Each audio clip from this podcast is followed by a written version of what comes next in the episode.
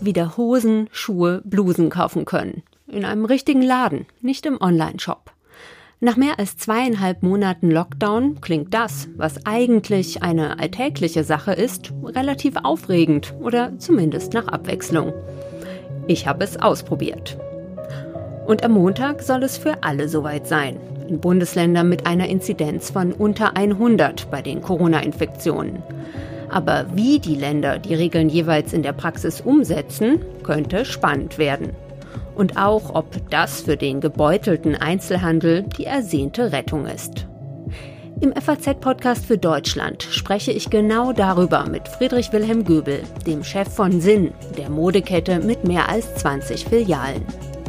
Heute ist Freitag, der 5. März, und mein Name ist Angelika Fey. Ich freue mich, dass Sie dabei sind.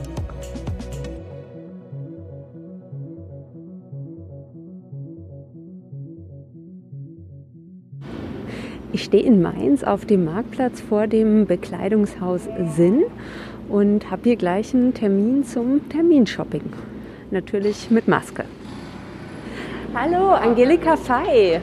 Willkommen bei Sinn, hallo. Ich würde Sie einmal bitten, gleich zu Anfang sich hinterher die Hände zu desinfizieren. Muss das jeder Kunde machen? Absolut. Das ist Vorschrift, dient der Sicherheit, da macht man nichts verkehrt mit. Ja, nochmal willkommen bei Sinn. Und Ihr Name ist? Lippock, Herr Lippock.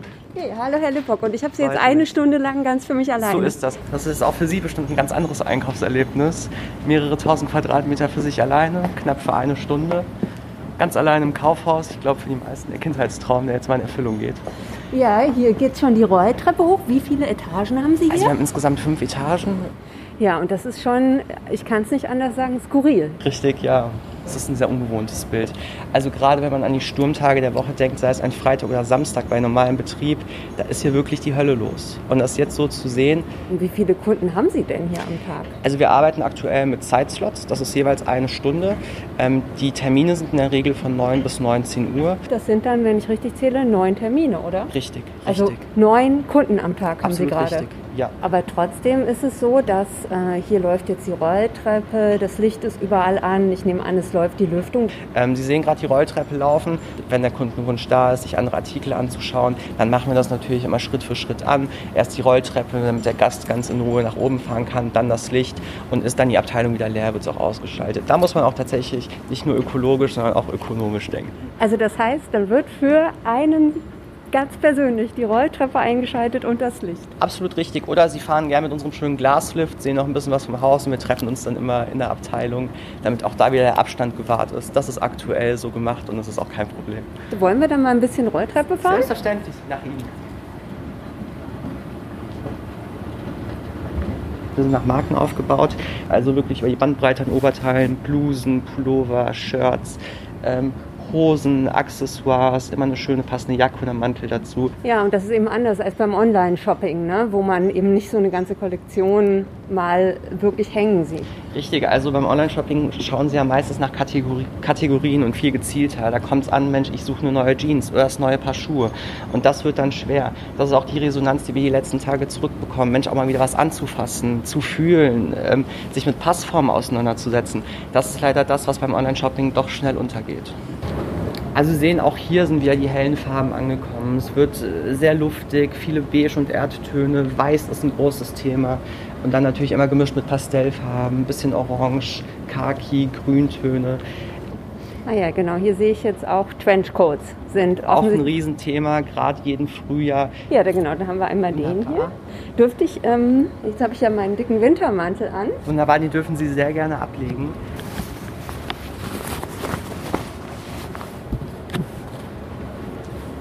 So, wo ist denn ein Spiegel? Da dürfen Sie gerade Ah, ja. auf, auf die Wand zu laufen. Oh ja, das sieht schon wesentlich frühlingshafter aus als mein Wintermantel. Und wie ist jetzt die Routine, wenn ich äh, draußen bin, bevor der nächste Kunde oder die nächste Kundin kommt? Genau, also in der Regel ist dann der Kassiervorgang mit Ihnen abgeschlossen.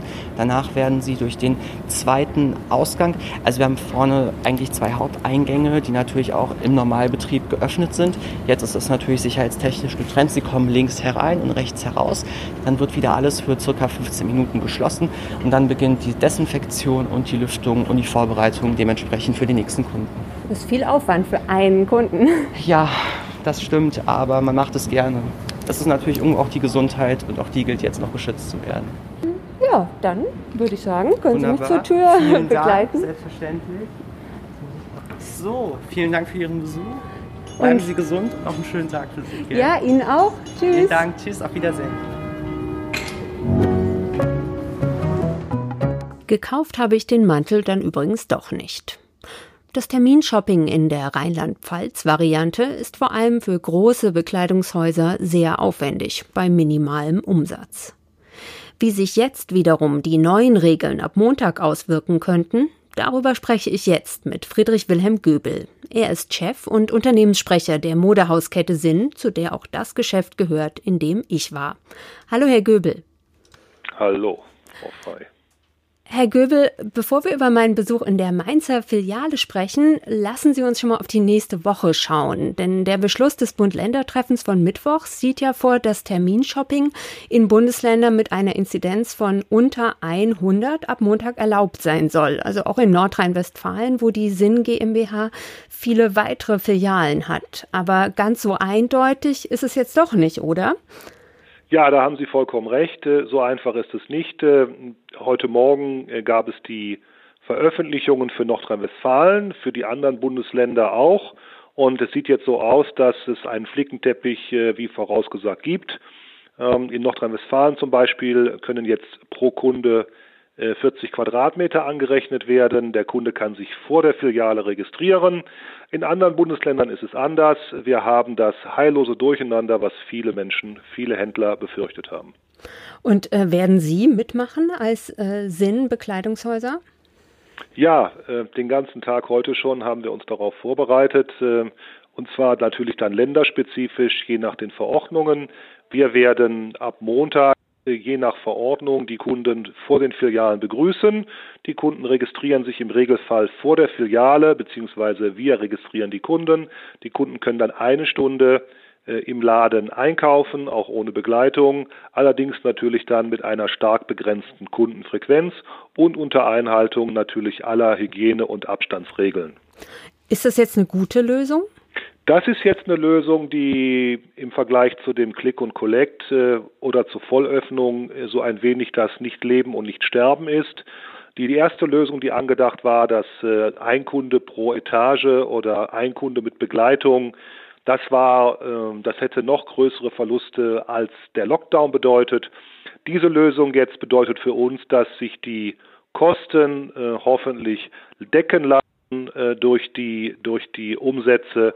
Natürlich ist das immer noch sehr, sehr weit weg von einer Normalsituation. Genau, denn wie Terminshopping aussieht, das habe ich ja in Mainz erleben können. Und ähm, ja, da, dort sind bis zu neun Kunden am Tag möglich auf fünf Etagen. Äh, ja, lohnt sich sowas für das Unternehmen Sinn wohl kaum, oder? Nein, diese Lösung, die wir in Rheinland-Pfalz gelebt haben diese Woche, ist eine Potenzierung der Verluste im Gegensatz zum Lockdown. Das ist äh, absolut nicht wirtschaftlich. Das, was jetzt auf uns zukommt, äh, wenn es überall so ist, letztendlich wie in Nordrhein-Westfalen, pro Kunde 40 Quadratmeter, erlaubt es uns annähernd äh, die Kosten zu decken. Jetzt überschlagen sich ja die Ereignisse so ein bisschen, ne? Und ähm, das heißt, sind Sie sich denn jetzt schon sicher, dass das in Rheinland-Pfalz am Montag auch so laufen wird? Oder kann das sein, dass jetzt ähm, sogar heute im Verlauf des Tages, jetzt am Wochenende, da nochmal wieder was ganz anderes bei rauskommt?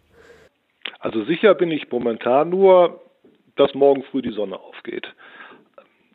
In Bezug auf die Regelungen der einzelnen Bundesländer äh, auf Basis der Empfehlungen der Ministerkonferenz sind wir in einem kompletten Chaos.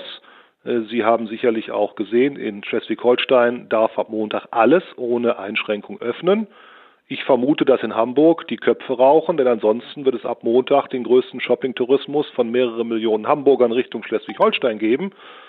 Wahrscheinlich sagen dann die Hamburger, wir machen auch auf. Dann werden die Niedersachsen sagen, ja, wenn Hamburg aufmacht, müssen wir auch aufmachen. Und dann ist das ganze Thema in Nordrhein-Westfalen angekommen. Und außer Bayern, die sind ja ein Freistaat, werden dann wahrscheinlich alle öffnen. Ich weiß es nicht.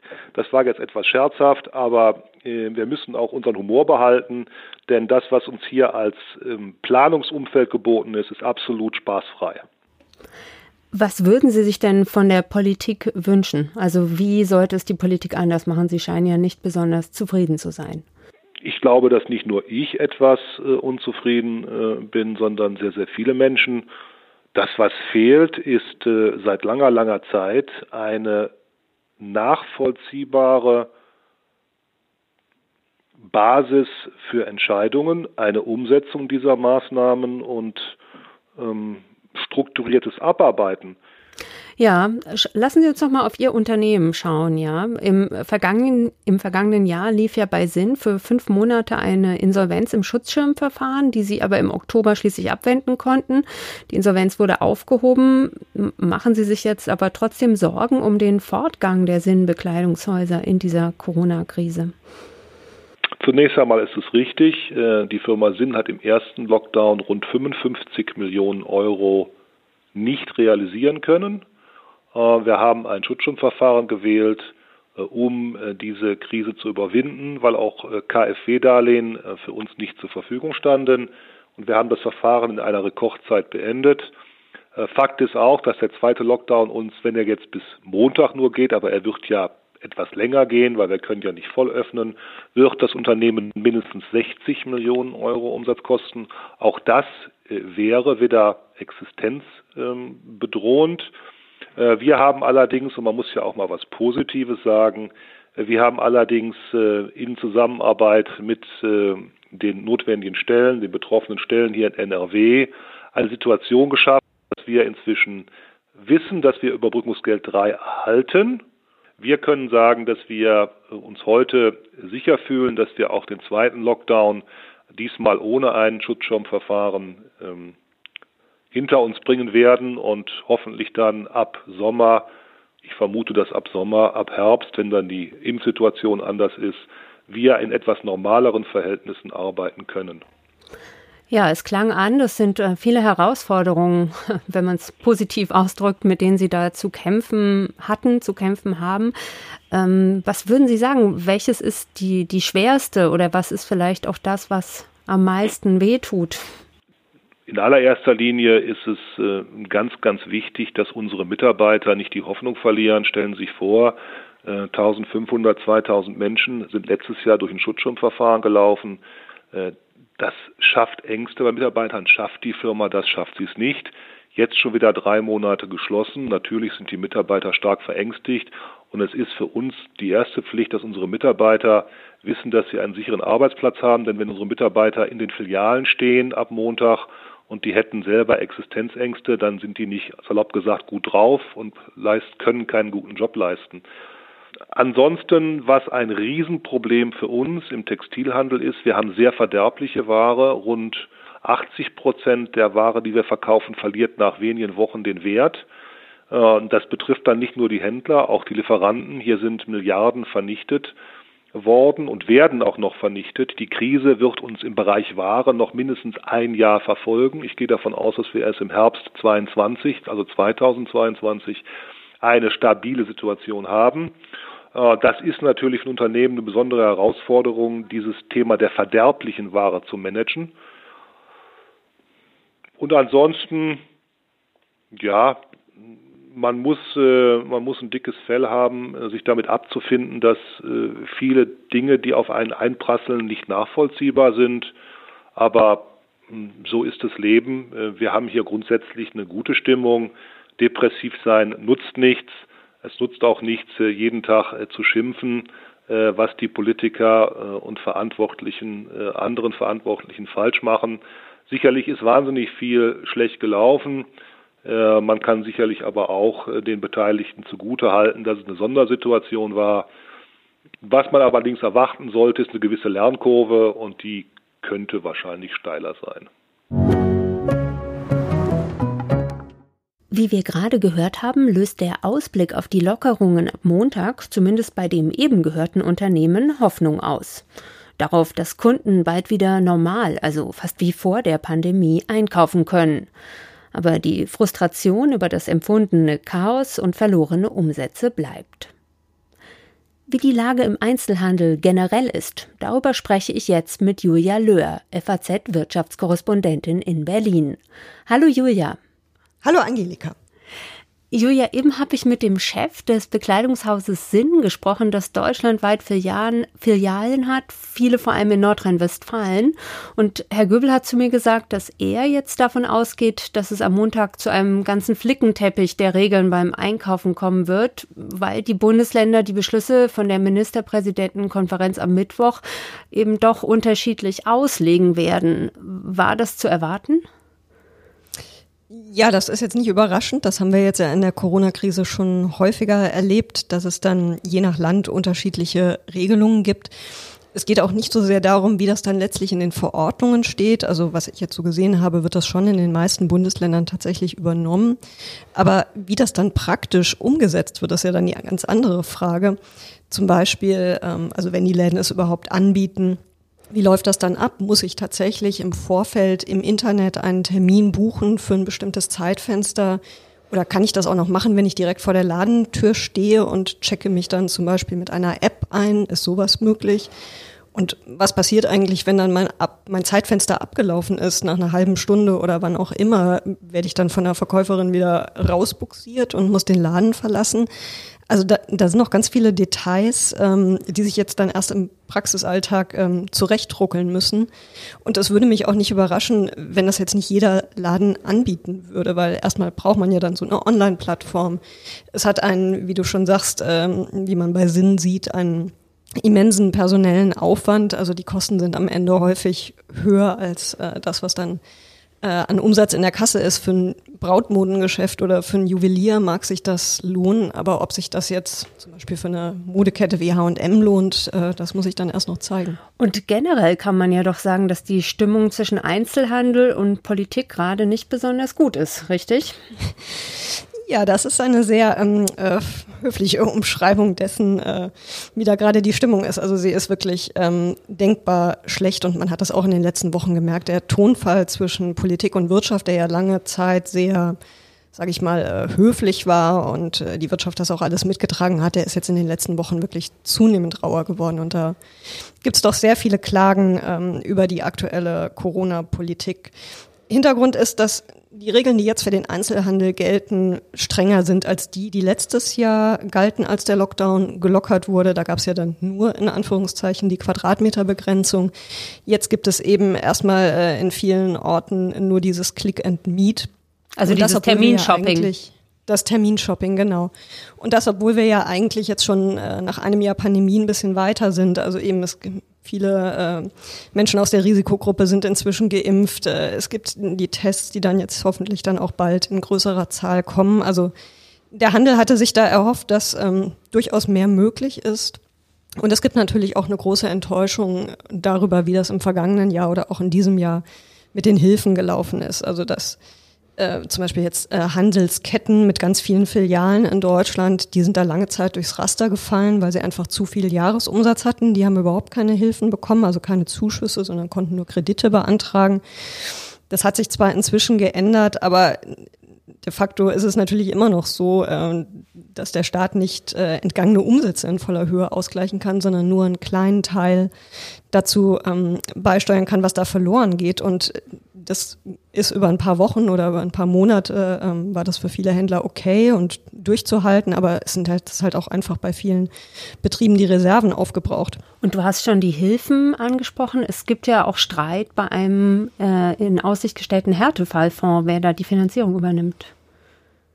Genau, das ist jetzt ähm, noch so eine neue Baustelle. Dieser Härtefallfonds, der ist ins Gespräch gekommen, äh, als es einen Wirtschaftsgipfel im Februar gab äh, mit Wirtschaftsminister Altmaier und diversen Wirtschaftsverbänden und der sollte so ein bisschen die ähm, ja, aufgeheizte Stimmung äh, wieder beruhigen, äh, indem jetzt dann auch ein Fonds geschaffen wird für Unternehmen, die vielleicht bislang durch das Raster der Hilfen gefallen sind, aus welchen Gründen auch immer. Allerdings äh, ist immer noch nicht so ganz klar, wie das äh, finanziert wird. Der Bund hat zwar Geld bereitgestellt, möchte aber, dass sich die Länder zur Hälfte beteiligen. Die Bundesländer haben gesagt, nö, denken wir gar nicht dran, zumindest nicht in dem Umfang. Äh, also da wird jetzt gerade hinter den Kulissen ähm, eifrig verhandelt, wie dieser Härtefallfonds auf die Beine gestellt wird. Und dann ist ja auch da wieder die Frage, es müssen dann Anträge gestellt werden, jemand muss die Anträge prüfen. Das wird alles seine Zeit dauern und ja, viele Händler sagen halt, wir haben nicht mehr so viel Zeit. Ja, und diese miesepetrige Stimmung oder diese, diese schlechte Stimmung, die jetzt im Einzelhandel mit richtigen Filialen herrscht, ähm, das sieht ja im Onlinehandel ganz anders aus. Da ist ja ein richtiger Boom. Ja, richtig. Also wir haben äh, im vergangenen Jahr schon die etwas paradoxe Situation erlebt. Trotz Corona-Beschränkungen ist der Umsatz im Einzelhandel insgesamt sogar leicht gewachsen und nicht zurückgegangen. Aber wenn man sich dann mal in die Zahlen äh, genauer reinschaut, dann sieht man, dass die Modehändler, die Bekleidungshändler ein Minus von 25 Prozent zu verzeichnen hatten, während es im Online- und Versandhandel um 25 Prozent nach oben ging. Also da verschieben sich gerade ähm, die Gewichte. Und die Sorge ist natürlich da, dass das jetzt, äh, wenn die Beschränkungen für den Einzelhandel noch weitergehen und es noch lange Zeit dauert, bis da wirklich wieder Normalbetrieb in den Innenstädten herrscht, dass es dann ähm, diese Verschiebung natürlich weitergehen wird. Und eine Entwicklung, die ich jetzt persönlich noch bemerkt habe, dass Online-Händler ja auch zum Teil mit Kaufhausfilialen zusammenarbeiten. Als ich zum Beispiel was bestellt habe, ging dann meine Rücksendung eben nicht an Zalando, sondern an ein Einkaufszentrum, also an einen Laden. Was ist es für ein Konzept und könnte das eben auch längerfristige Auswirkungen haben? Ja, das haben jetzt in der Tat äh, einige Händler, äh, die Läden in den Städten haben, genutzt. Das nennt sich Connected Retail. Das ist jetzt kein ganz neues Konzept. Das gab es auch vorher schon in kleinerem Umfang, aber es hat natürlich jetzt nochmal erheblich zugenommen. Also Zalando hat da jetzt mehrere tausend Einzelhändler, die das tatsächlich nutzen und eben über Zalando dann diese äh, ihre Produkte vertreiben. Das ist für die Händler, die keine eigene Online-Plattform vorher hatten, sehr interessant, weil sie sich dann den Kundenservice, das macht alles, äh, machen dann die Online-Händler. Und das kann natürlich gut sein, dass so mancher Händler dann auch in Zukunft äh, dazu übergeht, das weiter zu machen. Ich, man kann dann die Ladenmiete ähm, senken, indem man nicht mehr so viel Platz braucht. Vielleicht macht man den Laden in der Stadt ganz zu und äh, hat dann halt sein kleines Zentrum, von dem man die Produkte verschickt, irgendwo weiter außerhalb, wo es günstiger ist. Also das ist, obwohl natürlich die Händler dann eine Provision an die Online-Händler abgeben müssen, hat das durchaus viele Vorteile. Aus der Sicht derer, die sich darum bemühen, dass es äh, ein, ein lebendiges äh, Innenstadtleben gibt und dass die Städte weiterhin so lebenswert äh, sind, wie wir das äh, vor Corona gekannt haben, ist das natürlich eine bedenkliche Entwicklung. Und auch deswegen gibt es jetzt auf politischer Ebene Bemühungen, da den, den Handel in den Innenstädten stärker wieder zu fördern, mit Förderprogrammen, die da aufgelegt werden. Aber letztlich sagen halt viele Händler, das Wichtigste wäre uns, dass wir einfach wieder relativ normal unserer Arbeit nachgehen können und diese Beschränkungen fallen. Ja, und wann das so ist, äh, wir werden es sehen. genau. Ähm, vielen Dank für das Gespräch, Julia. Ja, gerne.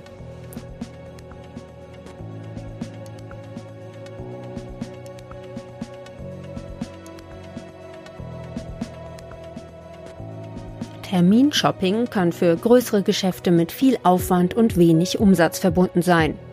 Oder es könnte bei weniger strenger Auslegung der Regeln zumindest zu so viel Umsatz führen, dass die Kosten gedeckt sind. Das hat Friedrich Wilhelm Göbel vom Modehaus Sinn gesagt. Für die Kunden bieten die jetzt ab Montag geplanten Öffnungen im Einzelhandel allerdings die Gelegenheit, mal wieder rauszukommen und nicht nur online zu bestellen. Das war der FAZ-Podcast für Deutschland zur schwierigen Lage des Einzelhandels in der Corona-Pandemie. Am Montag ist wieder mein Kollege Andreas Krobock für Sie da mit einem Thema, das zum Internationalen Frauentag passt. Will ich ein Kind? Ja oder nein?